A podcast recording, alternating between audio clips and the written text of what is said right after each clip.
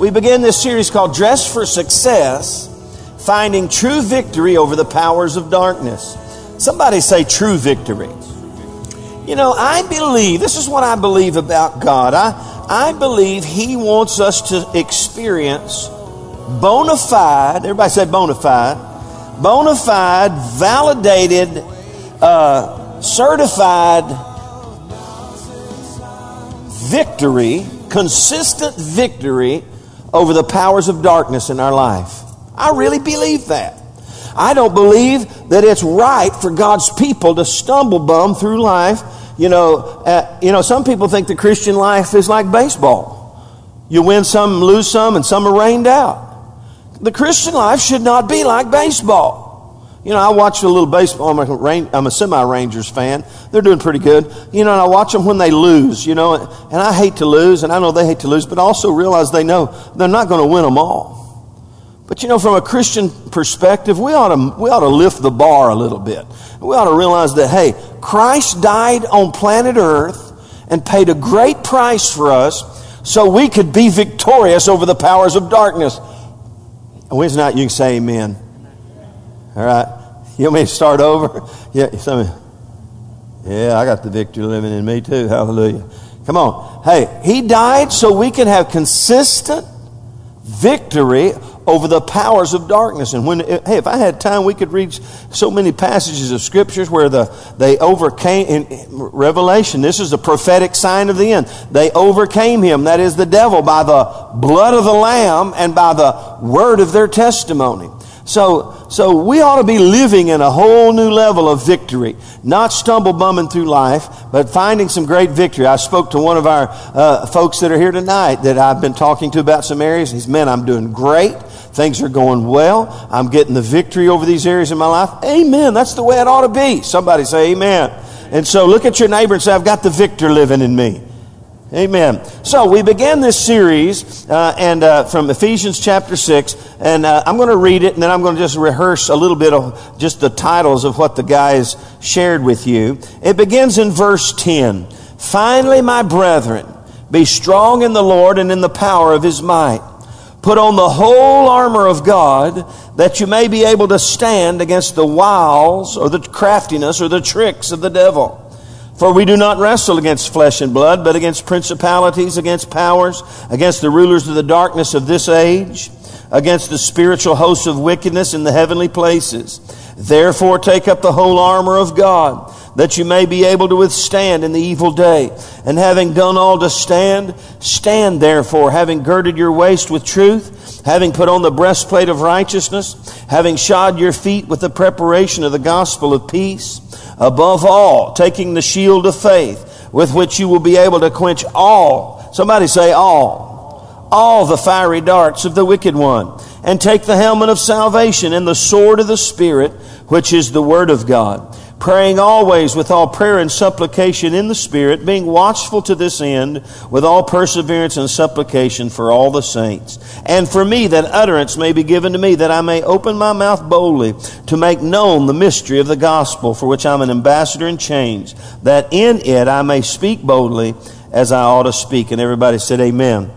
What a great passage of Scripture that gives us some insight about walking in a whole new level of spiritual victory. It's, it's what we call the armor of God, uh, and, and it's, very, it's just a great illustration. And all these teachers did a great job. Let me just kind of go through. I began the series by talking about, the, I gave you a little intro info, and then I talked about the belt of truth. And then Josh Trevino, my son-in-law, and our uh, uh, my, uh, they work at our children's church. Uh, he talked about the breastplate of righteousness. How many of you know that uh, uh, we're not righteous in and of ourselves, but He gave us His righteousness? Amen. And a powerful uh, uh, uh, truth to realize that we are covered. We can cover ourselves with the righteousness of God. And then Cade Newton talked about the shoes of the gospel of peace. He did a great job. Uh, Cade, is that the first time you ever talked in a, in, in, in, in a church format? That's awesome. He did. That's phenomenal. And let me stop and say, one of the reasons that, that we're here tonight, and one of the, the call of God on my life is not just so I can get up and talk to you all the time, but, but for the purpose of, allowing God's men and women to find their place and grow in Christ and be more of what God's called them to be, to be able to exercise their gift and get better at what they do for the glory of God. And so, great job, Cade, uh, on the shoes of peace. And then the shield of faith. Kobe, uh, Kobe lifted his hand a few moments ago. He talked about the shield of faith. Uh, and I just got some great insight from him uh, and enjoyed listening to him. It was wonderful. And then the helmet of salvation by, by Ryan, who's with our youth tonight. And then the sword of the Spirit. Trent did a wonderful job last week talking about the sword of the Spirit. Uh, and tonight I'm going to conclude uh, talking about the power of prayer. But let's give these other guys a big hand, even though some of them aren't able to be here tonight. Let them know we appreciate them. Amen. So I want to say a big thank you to those guys for uh, putting it putting it out on the table for us, and just uh, you know, and I you think uh, um, man, uh, why didn't you speak? Because these guys can do it, and I just enjoy listening myself. Amen. Uh, because you know what? I may not always be here. I might get old and cranky, and you may have to come and wipe the drool off my face one day. Who knows? And we need plenty of folks in line to speak the Word of God and teach the Word of God. I want to give you something that I gave you back at the beginning uh, and just kind of rehearse it for you today as we talk about the armor of God. And uh, so it I talked about uh, really the first oh, few verses uh, before verse 14, and I kind of broke it down like this as some precepts about this uh, this whole idea of spiritual warfare. And so, with that in mind, Ike, if you're up there, let's get going. Uh, and and let me show you what I've got here. Is Ike even back there? Is okay? All right. I'm I'm I'm just waiting for you. Got some problems. Okay. Do I need to keep going? Okay. All right. Uh, I gave you some uh, some preliminary precepts before we ever got into the armor of God, and a precept is a general rule intended to regulate behavior or thought. So I gave you seven rules, preliminary insight about this warfare that we're involved in that you and I need to embrace. And the first one was the rule of preliminary, import, uh, pardon me, primary importance. But that's found in verse 10. He said, Finally, my brethren, just for the note, how many of you know some of our last words to people ought to be our most important? So we learn even from that phrase, uh, hey, finally, my brethren, we've got to embrace the real reality and the rule of primary importance. To be prepared for war is of primary importance. Rule number two uh, was this the, was the rule of supernatural outsourcing. Uh, there's a lot today about outsourcing. You ever call uh, your cell company to ask a question and or, or whatever, and you know you're talking to somebody in India somewhere, they're outsourcing. Uh, in fact, sometimes I go, I, I cannot understand you. You have to, I mean, it's just really bad. Uh, well, we've got to embrace that reality when it comes to the supernatural. He says, finally, my brethren, do what? Be strong where? Look at it, verse 10. Be strong where? In the Lord and in the what? The power of His might. You see, being victorious over the powers of darkness, you got to embrace the rule, uh, the precept of supernatural outsourcing. You can't do this on your own. You can't, hey, it, it, we, we've got to have His power and authority in our life. Then the third one was this, the rule of proper positioning. You see, if you're not positioned correctly, you'll be in a, you'll be in, as we say, you'll be in a pickle when it comes to spiritual warfare. And he, he shares with us about our position. We are in the Lord. Be strong where? In the Lord. And you know, if you've heard me at all, you, uh, you've heard that little word, I-N, is one of the biggest words in the New Testament because it means fixed position. Everyone say fixed position. See, the problem with a lot of, of, God's kids when it comes to battle, we don't stay fixed. We don't position ourselves in an offensive mode against the powers of darkness and get fixed in Christ. That's where I'm at. I'm in Christ. And then he says, and, and stand therefore, taking your stand. It's a fixed position. We've got to, we've got to embrace the proper position when it comes to being victorious over the powers of darkness. And then the fifth one, or pardon me, the fourth one that I gave you was the rule of adversarial insight. What are you talking about? Well, we've got to have insight to our enemies. In fact, the Bible says this. Paul said this in Corinthians. I'm, I can not quite quote the verse. He said, we, we should not be ignorant of his devices. We got to know our enemy. That's why he said, uh, hey, guess what? That you may be able to stand against the wiles, the tricks, the craftiness of the devil, for we don't wrestle against flesh and blood. We got to know the, the enemy's plans. You know, uh, I think of El- Elisha, who was always hearing the Syrian kings, uh, I think it's the Syrians, he was always hearing in prayer the Syrian king's uh, plans for battle against Israel. And he'd go tell uh, Israel, and they would always spoil his plans. How many of you know, uh, from a spiritual perspective, uh, we've got to have insight to the enemy's tactics to be able to take our stand. It's the rule of adversarial insight. then I gave you another one. It's the rule of proactive participation. How many of you know we've got to partner with God in His power and strength? And you see in this book here and in this passage that I read, it, it requires our participation, proactive participation. Most people, after they've been slapped by the devil, go, Oh my gosh, what's going on? Most people, after they've been chewed up and spit out, they go, Man, what happened? I need to figure out how to, uh, you know, get this monkey off my back. How many of you know if you're proactively prepared, you're going to be victorious over the devil?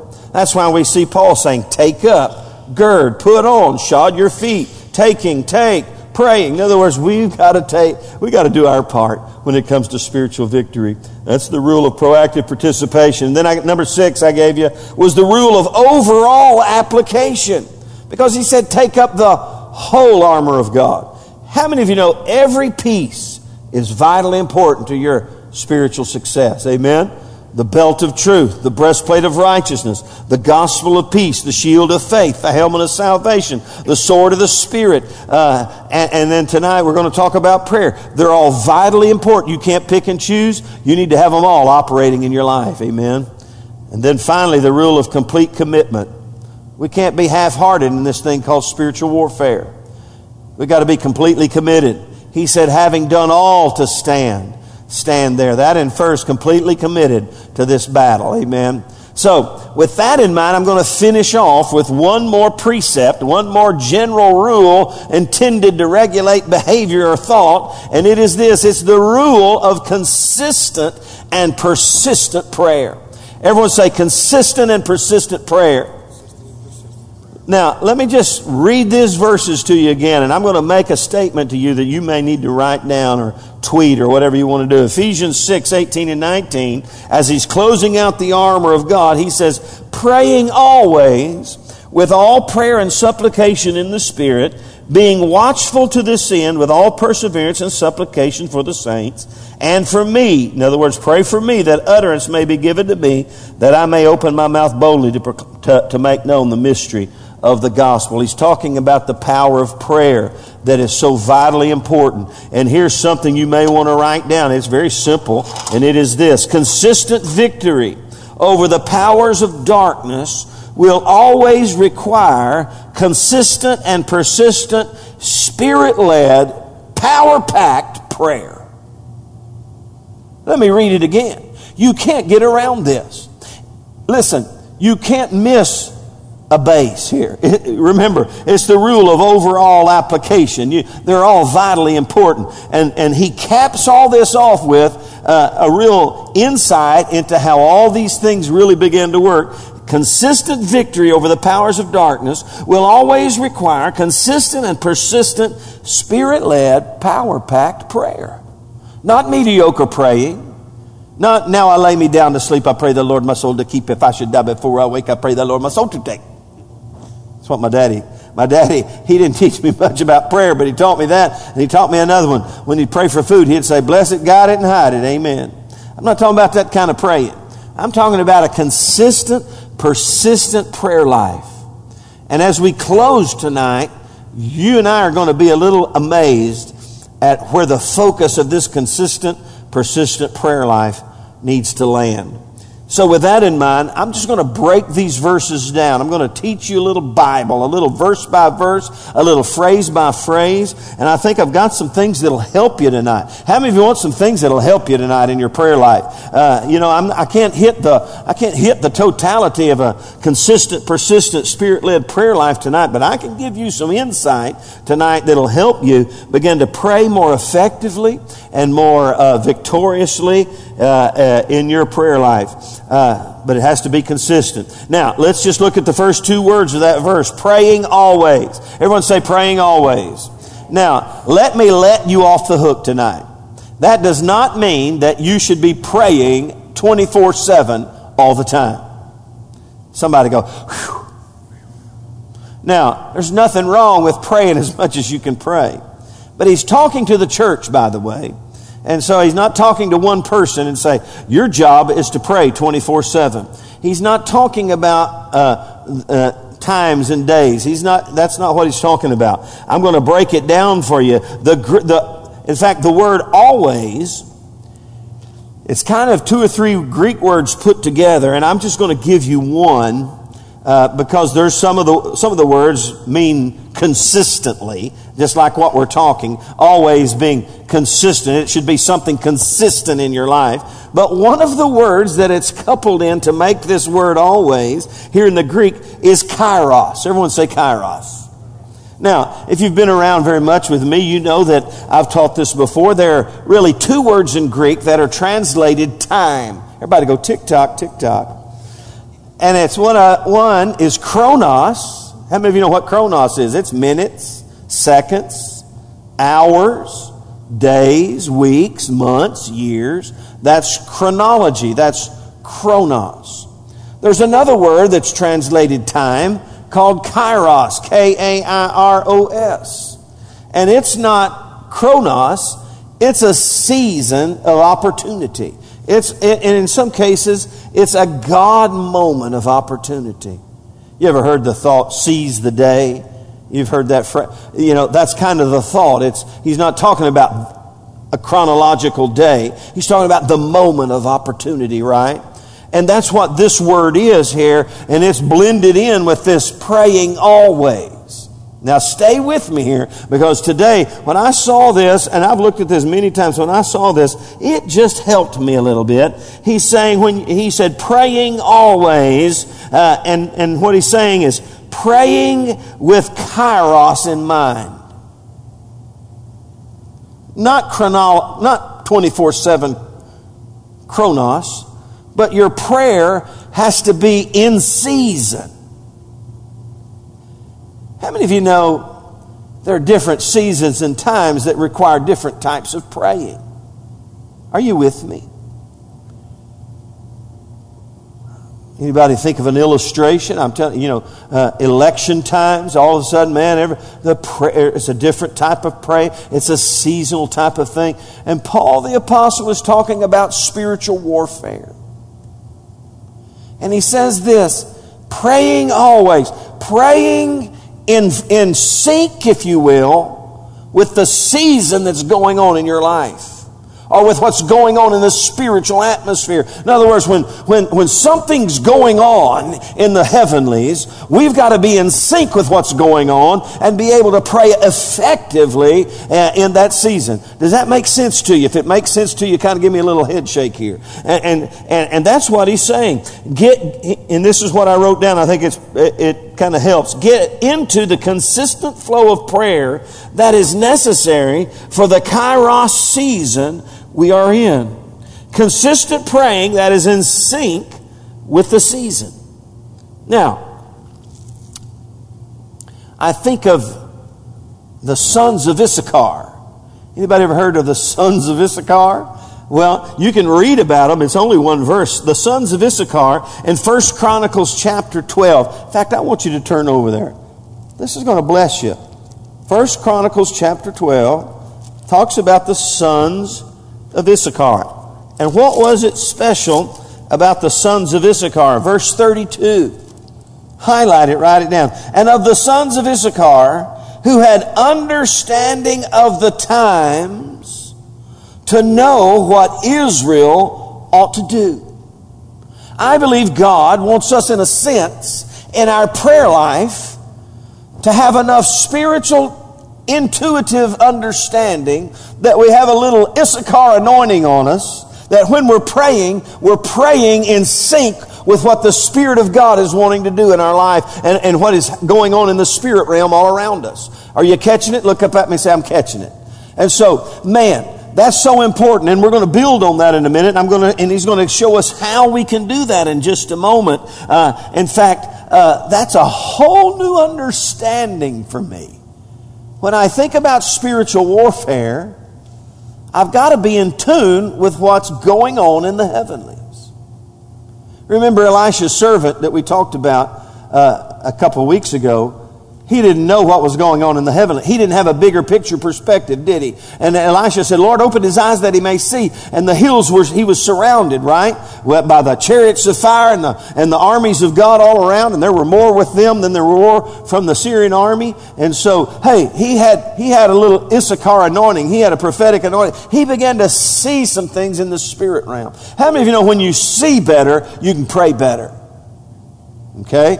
In fact, I'm going to show you something in a minute. Even if you can't see, you can still pray and be in the spirit and the flow of what God is doing. Even if you don't know what's going on, you can pray in an attitude and that, that'll be impacting into the heavenlies even when you don't know what's going on. You can be effective at the place of prayer. I'm going to show you that in just a minute. Let me show you one more verse that I think pretty much dovetails with this. It's right here in Ephesians, close to Ephesians 6. Look in Ephesians 5, verse 15. Look what Paul says. See then that you walk circumspectly. That means wisely. Not as fools, but as wise, redeeming the what? Somebody say it out loud. Redeeming the time.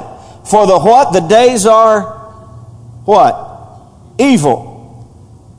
In other words, we're living in an evil time. So you've got to redeem, make the most of your, uh oh, kairos of what's going on in the spirit realm. And I find this kind of interesting here. This is coupled pretty close to the finally, my brethren, be strong in the Lord and the power of his might, uh, and put on the whole armor of God. And so, uh, so effective warriors, victorious saints, they're in sync with the times, especially at the place of prayer. Now, in a sense, I don't want to be praying about all the wrong things. I don't want to be wasting good, valuable time praying in a way that is not in sync with the will of God. And look what he goes on to say in verse 17. Therefore, don't be unwise, but understand what the will of the Lord is. And so God's looking for people saints of God who are going to take on the whole armor of God, who are going to redeem the time, understand the season they're in, and begin to pray accordingly. Whoo, I like that. That's good for me. Somebody say amen. In some ways, I'm not sure you caught it. I think I've caught it, nobody else has, and I'm, I just want to hang out here till I make sure you caught this a little bit. How many of you say I'm catching it, Pastor? Okay, good. Uh, all right. And, and, I apologize, we're having computer issues, and so uh, you're just going to have to trust me here. Uh, so, praying always, praying in sync with the season. And then he gives kind of the how we're going to do that, the method by which we do that. For he says, praying always with all prayer and supplication in the Spirit. Everyone say, with all prayer and supplication in the Spirit. Now, that word with kind of denotes methodology. He just said, okay, he's praying always. The word with kind of infers this is how you're going to be able to do that. This is how you're going to be able to get in sync and, and in harmony and in, in tune with what's going on in the spirit realm to be able to cause your prayers to be impactful. Praying always with all prayer and supplication in the spirit. The word prayer here certainly denotes talking to God, but it has as one of its applications of its root word is one of praise. How many of you know the scripture teaches that a big part of prayer and fellowship with God involves praise and worship? So here you go. The methodology to get in the flow and in sync with the season of what God is doing around you or potentially in your family or potentially in your community or potentially in your nation or potentially in your world. The, the way you begin to get in sync and in flow, it begins with prayer and that prayer is really an attitude and an atmosphere of worship and praise in your life. We see this in scripture. In fact, when Jesus taught his disciples to pray, he taught us to pray in Matthew 6. What did he say? This is how you begin. This is a good way to pray. It's a prayer outline. It's not a prayer per se. It's a prayer outline. He said, when you start praying, pray this way. Our Father which art in heaven, hallowed be thy name. In other words, you begin your prayer time at the place of worship and praise.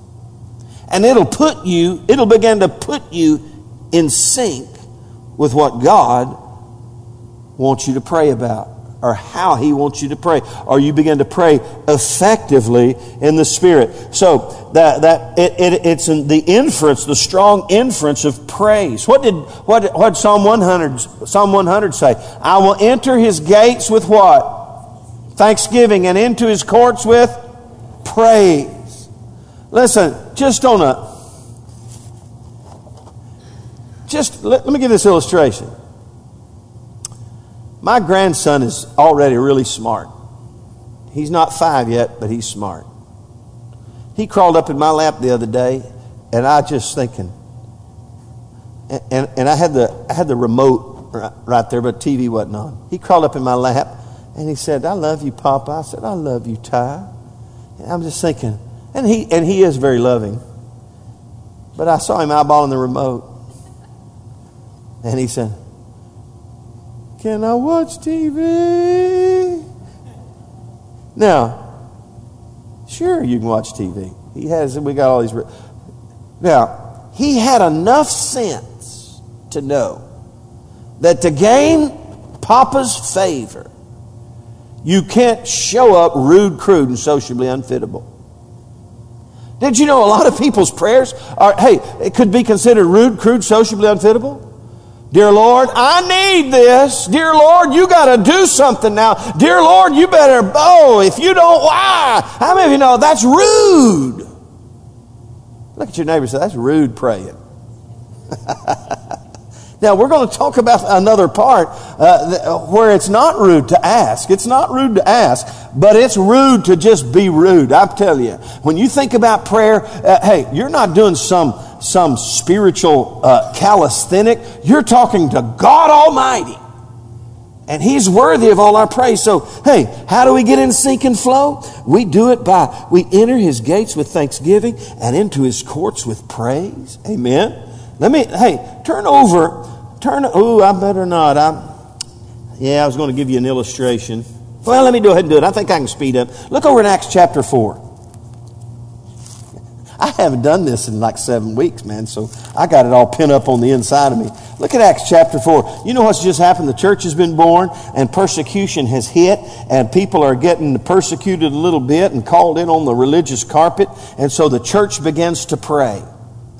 Okay? Persecution, they start praying. You get the picture? If you get the picture, look up at me and smile. You get the picture? Yeah, persecution, I better start praying. And so they gathered together and they started praying. And it says this, verse 24. So when they heard that, talking about the persecution, they raised their voice to God with one accord and said, Lord, you are God who made heaven and earth and the sea and all that is in them. You know what they, they began their prayer with? Declaration of God and his and, and worship and praise and and and and and confession of who he was in their life. They had enough sense to know that you, even when persecution is hitting, you don't come into God's presence and just say, Lord, deliver us from this persecution. In fact, they went on in prayer, verse 29, they said, Lord, look on their threats and grant that your bondservants with all boldness may speak your word by stretching out your hand to heal and that signs and wonders may done through the holy name of your servant Jesus. Now, let me just stop and say, they were in sync right there. They were not going, Help me, Jesus. Oh, Lord, somebody hurt me. I need, uh, I need $20. Come on now. They were way beyond that. And they said, We just want more boldness. You keep healing people. And that signs and wonders may be done through your holy, holy servant Jesus. And it says, when they prayed, the whole place was shaken. They were filled with the Holy Ghost, began to speak the word of God in boldness. How many of you know that was God's little Holy Ghost? I'm with you. You're in sync. You got it? Oh, that's it. That just tickles me. All right. So, so you enter with praise. And then it says, with all prayer and supplication. Now, there's where, and that's, hey, that, that word, the, the word prayer inferred praise. Supplication has to do with petition. And Matthew 6, if you read through there, he says, when you pray, pray this way. Our Father who art in heaven, Hallowed be thy name, thy kingdom come, thy will be done on earth as in heaven. Give us this day our daily bread. Those are petitions. There's, no, there's nothing wrong with petition. There has to be the priority of how these things work. And if you want to get in sync, you got to keep those things in sync in your life. Give us this day our daily bread. Forgive us of our trespasses and all those things. They're petitions from God. God wants us to ask Him for things. We'll see that in other places. So, you, the methodology of getting in sync.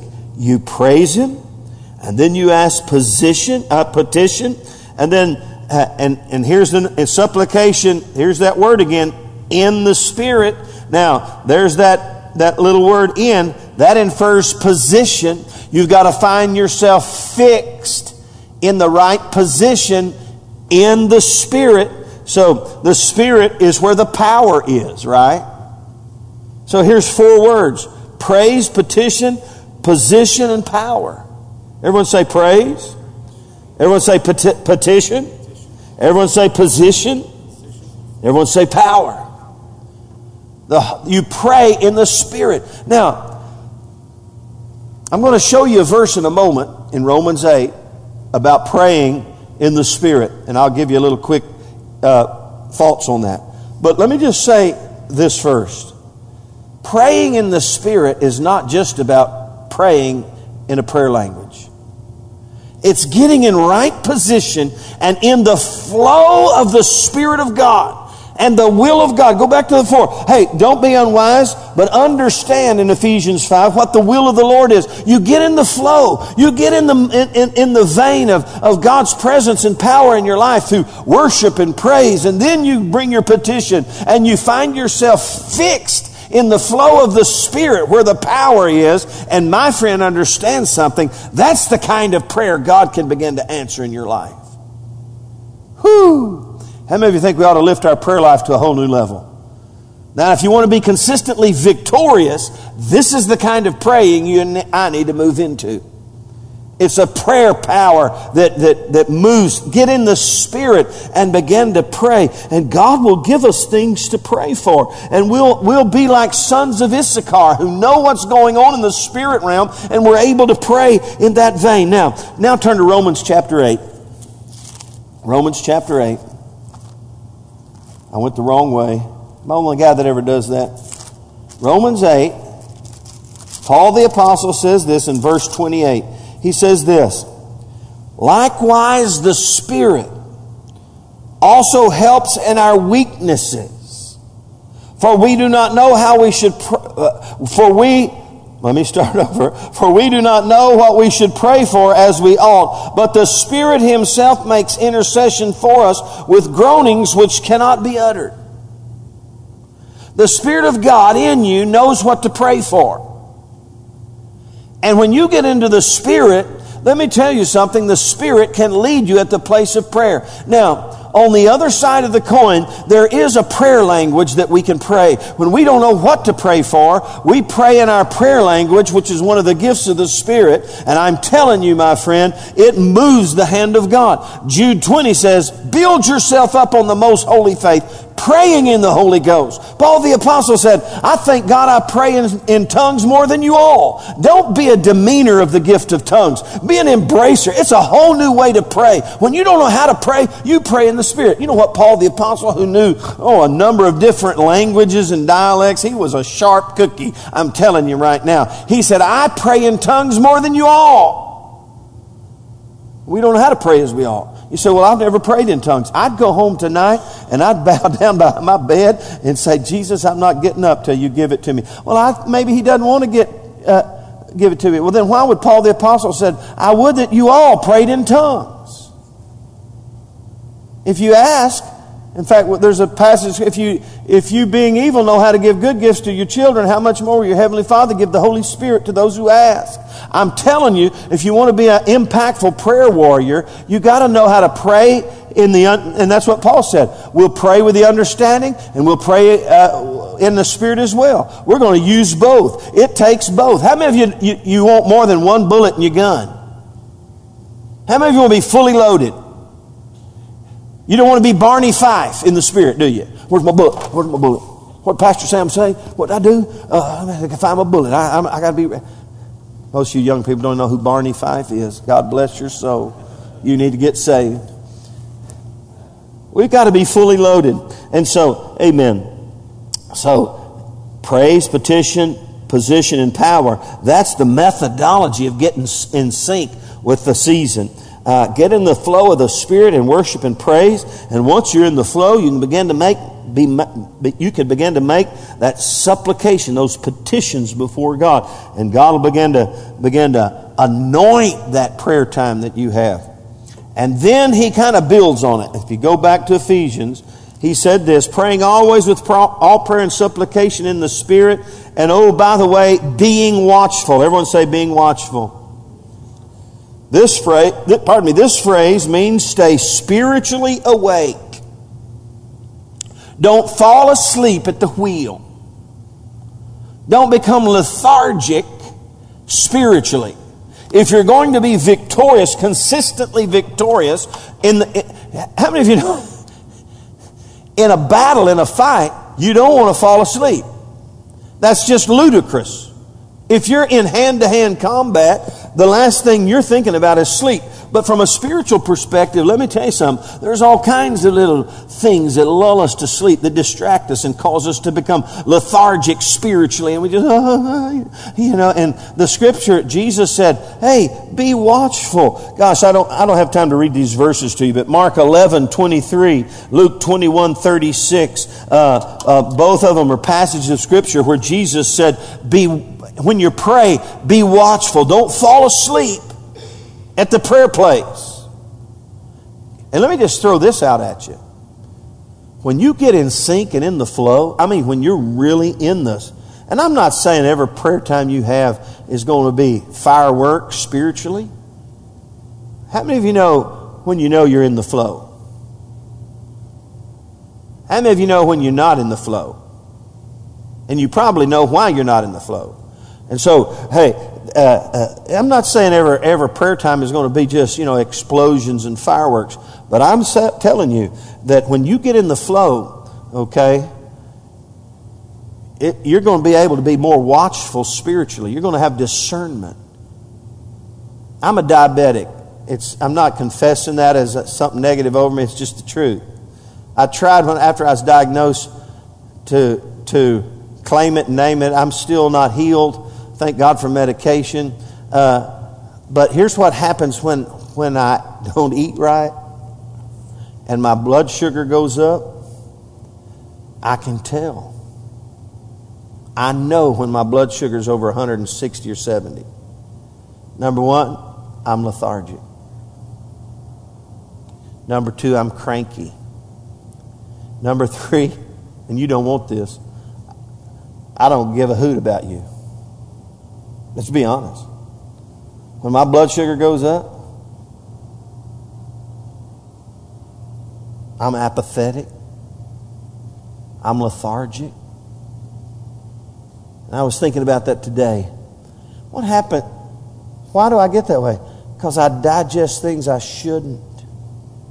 Because I'm letting un, un, unhealthy influences into my world. I ate a coke. I drank a coconut shake at Fuddruckers yesterday. I split it with my wife. I thought that was okay.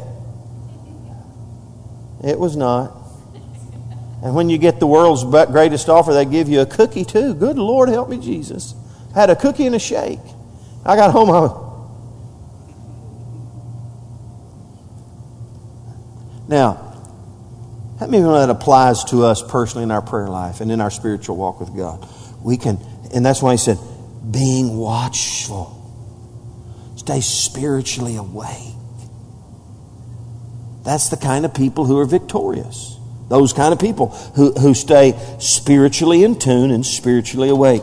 And then, of course, as I inferred with uh, uh, what I said, uh, the statement I made about consistent prayer and persistent prayer, he said, being watchful to this end, what? With all perseverance. Everyone say, for all, with all perseverance and supplication. How many of you know perseverance? You just, that, that means you just stay with it. Everybody say you stay with it. Some people have this philosophy. Well, I asked him once, uh, and nothing happened. Uh, how many of you know the scripture says, in fact, there's a passage of scripture where Jesus said uh, in Matthew 6 and a couple of gospels where you, uh, uh, if you ask, it'll be given unto you. If you knock, it'll be open unto you. And what's the other one? If you seek, you'll find.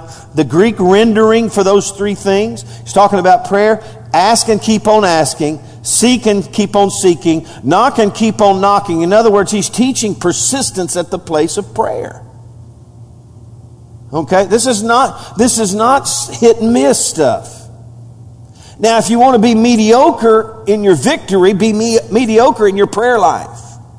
But if you want to really get the victory and start moving into the vein and the flow of the Spirit of God and making a big difference in the world at the place of prayer, you got to get consistent in this thing. Are you with me? Say amen. Jesus, every day, he rose a great while before day and went out and there he prayed. Amen. You know, I read in the scripture when I was young in the Lord, when, when you pray, go in Matthew 6, go into your closet. When you shut the door, pray to your Father in secret. Your Father who sees in secret, He'll reward you openly. So I just obeyed the Lord. I went in and, and I cleared out the bottom of my closet and got all my dirty, stinky tennis shoes at the other end. And I had a little spot on one end of the closet where it was where you used to put shoes. I put my, and I got my little light up there and I had me a little prayer closet. I thought I was really spiritual. But the reality is, you find a place, you find a the place for you, and you get consistent at the place of prayer. But, preacher, you don't know my schedule. Well, think about Jesus' schedule. He walked everywhere he went. Time he got to ministry opportunity, he was whoa, smack dab out. Come on now, let's be honest. You talk about schedule. He had a schedule. Well, uh, come on. I'm, talk, I'm talking to people who want to make a difference at the place of prayer, who want to, who want to do, the de- the, do the devil much harm. How many of you know he's rubbed your nose in it long enough? Come on now. However long you've been alive before you really started walking with God, he just, he just abused you and he maligned you and he tricked you, he trapped you, he hurt you, he pained you. I tell you what, I'm ready to give it back. Come on now. Get that Popeye anointing. Rebecca, what's the Popeye anointing? You don't know? Come on. I've had all I can stand and I can't stand no more. I'm about to rub his nose in it. And you know why I believe he's still around? Not to torment us, so we can torment him. And you can do, you can do him a world of hurt at the place of prayer if you, if you catch on to this. He said, being, uh, persevering with all prayer and supplication.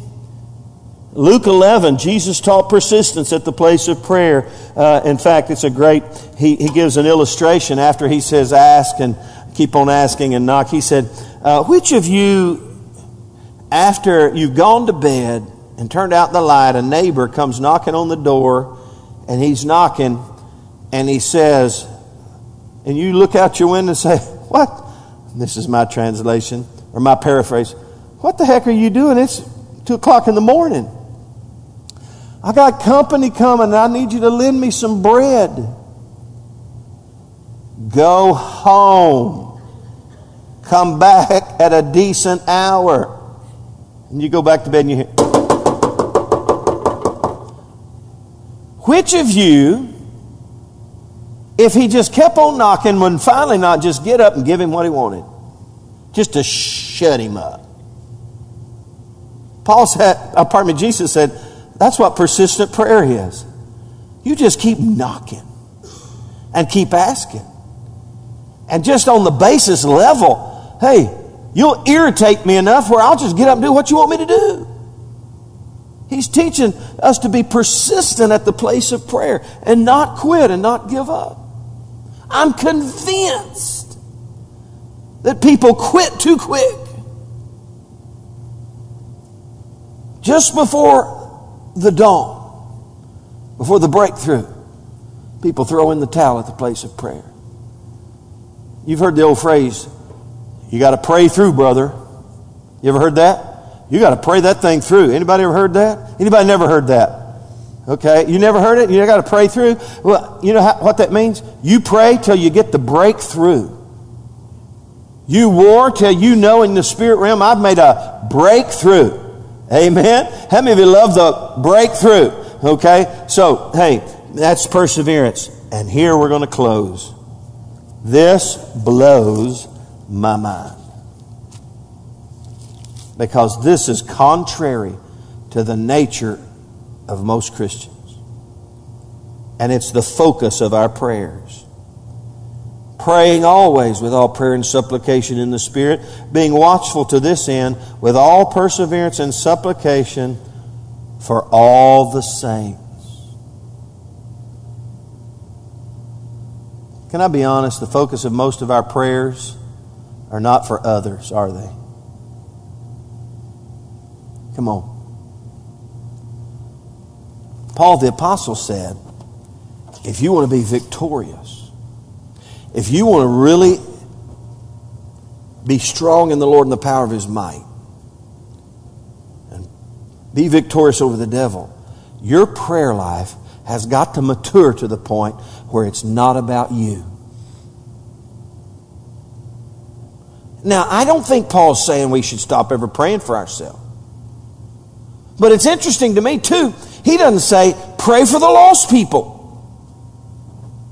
Finally, my brethren, pray for all the lost people you can find, or all the hurting, needy people. He doesn't even say, you pray for the saints.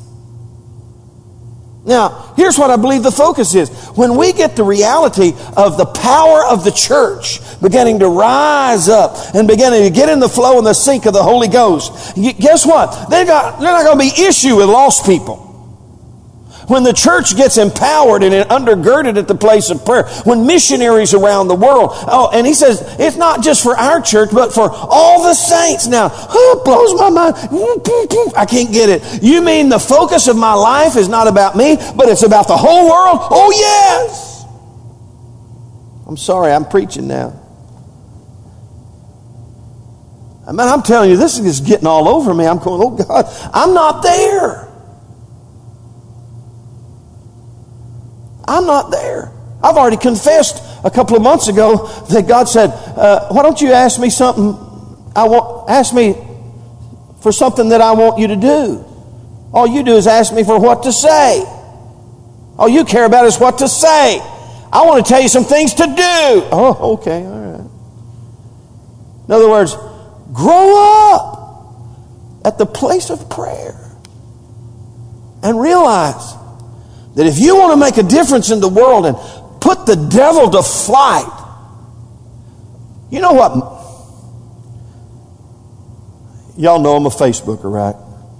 But I get all irritated at Christians who get on there and they just moan and complain about the condition of the world and the condition of our politics and, and they, you know, they're just, you know, and there's nothing wrong being political. Hey, I'm not being, I'm, I'm just saying, hey, you want to be a mover and shaker in, in politics. You want to be a mover and shaker in this world. You want to, you want to, you want to push back the darkness. You get into the sync of prayer and you start praying for the church that God would strengthen the church and empower the church. And oh, let me get, let me get a little self-serving here. And then Paul said, oh, by the way, and don't forget to pray for me that what I'm doing, and, and, and you know where he was? In prison house.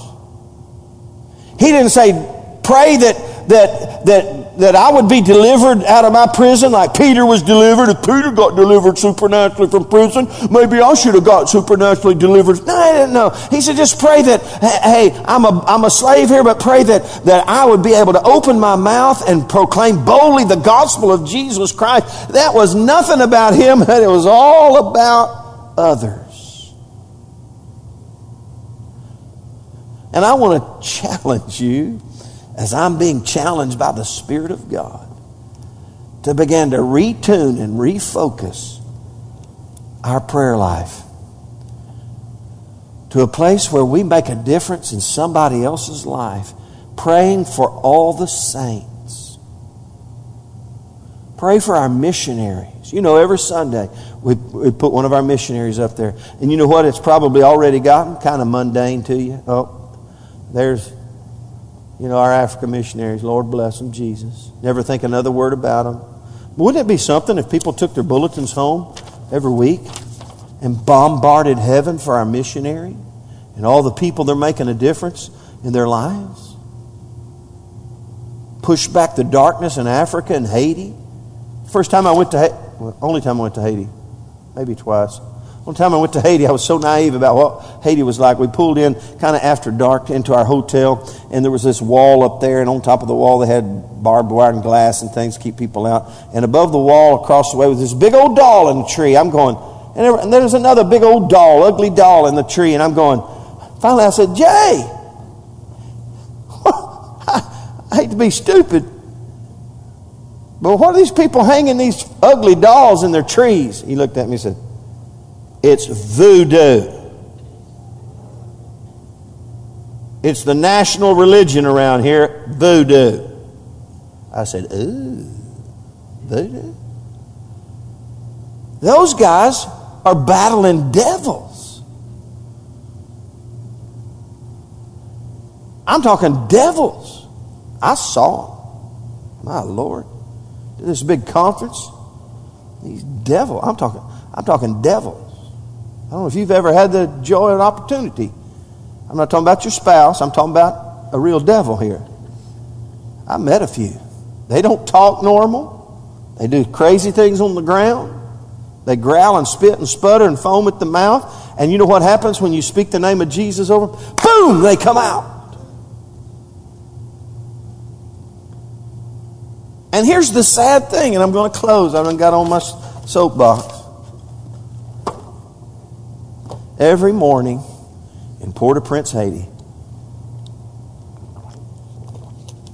at Church on the Rock, Port au Prince, 800 to 1,000 Haitians are bombarding heaven for you every morning.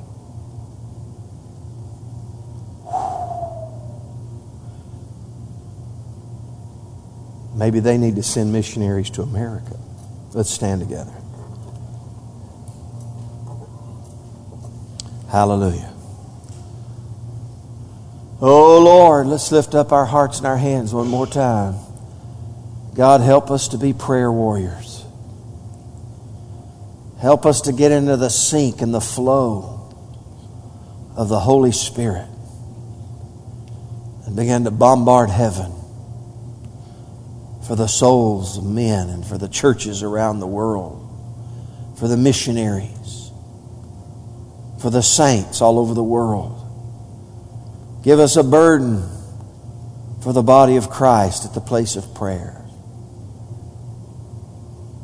And we know if we sow, Lord, prayers that have global implications, if we sow that to others, Lord, it'll come back to us. For whatever we sow, we'll also reap. We thank you for it today. In Jesus' name. Amen. Well, hallelujah. You know what? Now you're in trouble. You know why? Because now you're without excuse. You can't look at God ever again and say, Oh, I didn't know. Now we all have been in, in, empowered with the re- revelation of what kind of praying it takes to really make a difference in the earth. Whew, amen. God bless you. Love somebody. And we'll see you Sunday. Well, pardon me. I won't be here. That doesn't mean you can't be here. Pastor Jim or Brother Jim's going to be preaching. I'm going to be on, actually going to be in Quitman preaching at our former church. Uh, I'm not slacking. Uh, but you be here, be supportive, uh, and let's have a great time next Sunday. Amen.